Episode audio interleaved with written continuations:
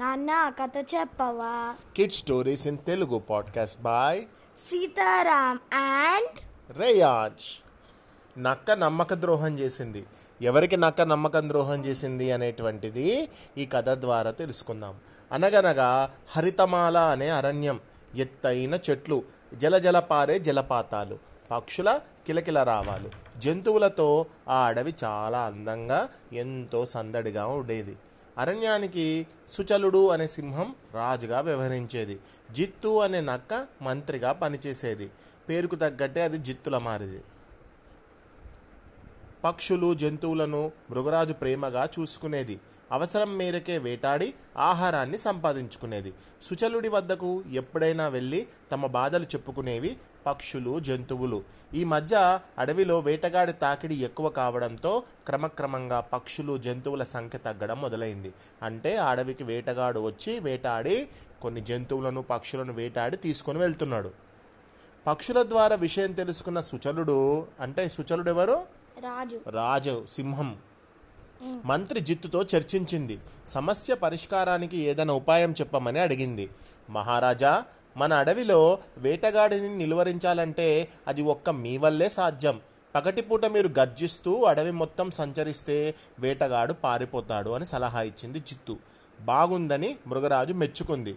రేపటి నుంచే మన కార్యాచరణ మొదలు పెడదాం. నువ్వు కూడా నాతో రా అని మంత్రి జిత్తుతో చెప్పింది మృగరాజు. మర్నాడు ఉదయమే అడవిలో తిరుగుతూ అని గర్జిస్తూ బయలుదేరింది సింహం. కాసేపటి తర్వాత బాగా అలసిపోయిన మృగరాజు పెద్ద మర్రి చెట్టు కింద సేద తీరింది. మృగరాజు ప్రతిరోజు స్వయంగా అడవి పర్యవేక్షణ బాధ్యతలు చూస్తుందన్న విషయం తెలుసుకున్న పక్షులు జంతువులు చాలా సంతోషించాయి. ఇలా రోజు సింహంతో పాటు తిరగడం వల్ల నక్కకు ఆహారం దొరకడం కష్టంగా మారింది. నేను ఇచ్చిన ఉపాయం నాకే ఆహారం లేకుండా చేస్తుంది ఎలా? అని దీర్ఘంగా ఆలోచిస్తూ మర్రి చెట్టు కిందనే కూర్చుంది జిత్తు. అలసిపోయిన మృగరాజు గాఢ నిద్రలోకి జారుకుంది. కాస్త దూరంలో ఉన్న వేటగాడిని చూసింది జిత్తు. అతడి దగ్గరికి వెళ్ళి ఓ వేటగాడా నన్ను చూసి నువ్వేం భయపడవద్దు. రాజుగారు గాఢ నిద్రలో ఉన్నారు. ప్రతిరోజు స్వయంగా రాజుగారే అరణ్య సంరక్షణ బాధ్యతలు చూస్తున్నారు అంది. నిజమే నాకు ఈ నెల రోజుల నుంచి ఒక్క జంతువు పక్షి కూడా వేటకు చిక్కలేదు. పైగా మృగరాజ్ గర్జనతో నేను ప్రాణభయంతో వణికిపోతున్నాను. ఏ క్షణం ఎటువైపు నుంచి దాడి చేస్తుందో అని భయం భయంగానే వేటకు వెళ్తున్నాను అన్నాడు వేటగాడు. నీ భయం నిజమే స్వయంగా మృగరాజే అరణ్య సంరక్షణ బాధ్యతలు చూసుకుంటోంది. వేటాడడమే మానేసింది. నాకు కడుపు నిండా ఆహారం దొరకక నెల రోజులు దాటింది.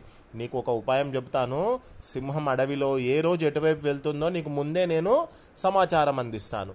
నువ్వు అటు దిక్కు రాకుండా వేరే దిక్కు వెళ్ళి నీ వేటను కొనసాగించు. కానీ ఒక షరతు.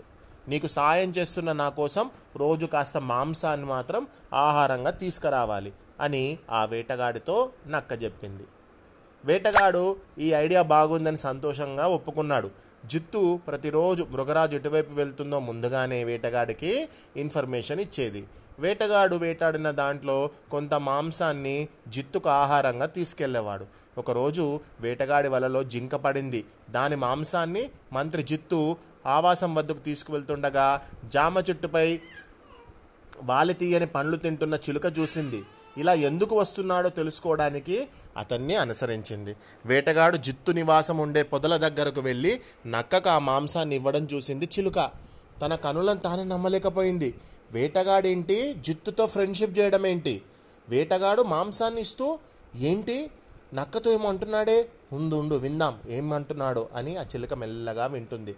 మంత్రి గారు మీ మంచితనానికి చాలా ధన్యవాదాలు. మీరు ఏ రోజుకు ఆ రోజు మృగరాజు సంచారం ఎటువైపు వెళ్తున్నాడు మృగరాజు అని నాకు చెప్పడం వల్ల నేను ఎలాంటి భయం లేకుండా నాకు కావలసినంత మాంసాన్ని నాకు కావలసినన్ని జంతువులను పక్షులను తీసుకొని వెళ్తున్నాను. ఇదిగో తీసుకోండి మీ భాగం కడుపు నిండా తినండి అని వేటగాడు మంత్రి జిత్తుతో చెప్పిన మాటలు విని చిలుక ఆశ్చర్యపోయింది. అరెరే సింహం దగ్గర ఉన్నటువంటి నక్క వేటగాడితో చెలిమి చేసి అంటే ఫ్రెండ్షిప్ చేసి మమ్మల్ని మోసం చేస్తుందా?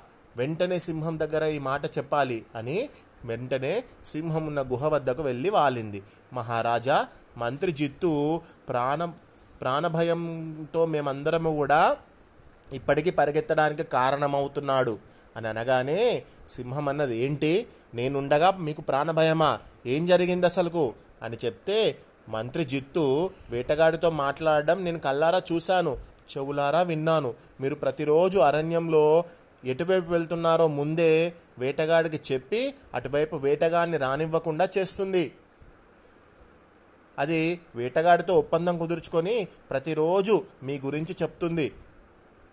ఇక వేటగాడు మీరు వస్తున్న దిక్కు కాకుండా వేరే దిక్కుకెళ్ళి మాంసాన్ని జంతువులను చంపేస్తున్నాడు మాంసాన్ని తీసుకుంటున్నాడు అని అసలు విషయాన్ని చెప్పింది చిలుక.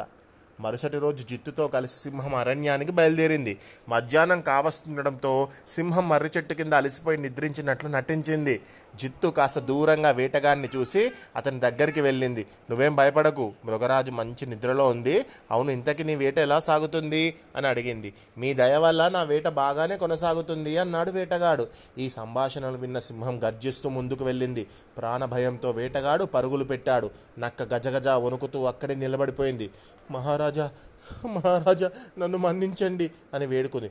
ద్రోహి మంత్రిగా ఉంటూ నాకే నమ్మక ద్రోహం చేస్తావా? శత్రువునైనా క్షమిస్తాను కానీ మిత్రుడి రూపంలో ఉండి వెన్నుపోటు పొడిచిన నిన్ను క్షమించాను అని పంజాతో ఒక్క దెబ్బ వేసింది. దాంతో వెంటనే జిత్తు ప్రాణాలు విడిచింది. తర్వాత మృగరాజు చిలుకను మంత్రిగా నియమించుకుంది. వేటగాడు ఇంకెప్పుడు అడవి వైపు వచ్చే సాహసం కూడా చేయలేదు. అడవిలోని పక్షులు జంతువులు చాలా సంతోషించాయి. తను తీసుకున్న గోతులో తనే పడడం అంటే ఇదే. ఇంతటి చక్కటి కథను రాసిన వారు ముక్కామల జానకిరామ్ గారు.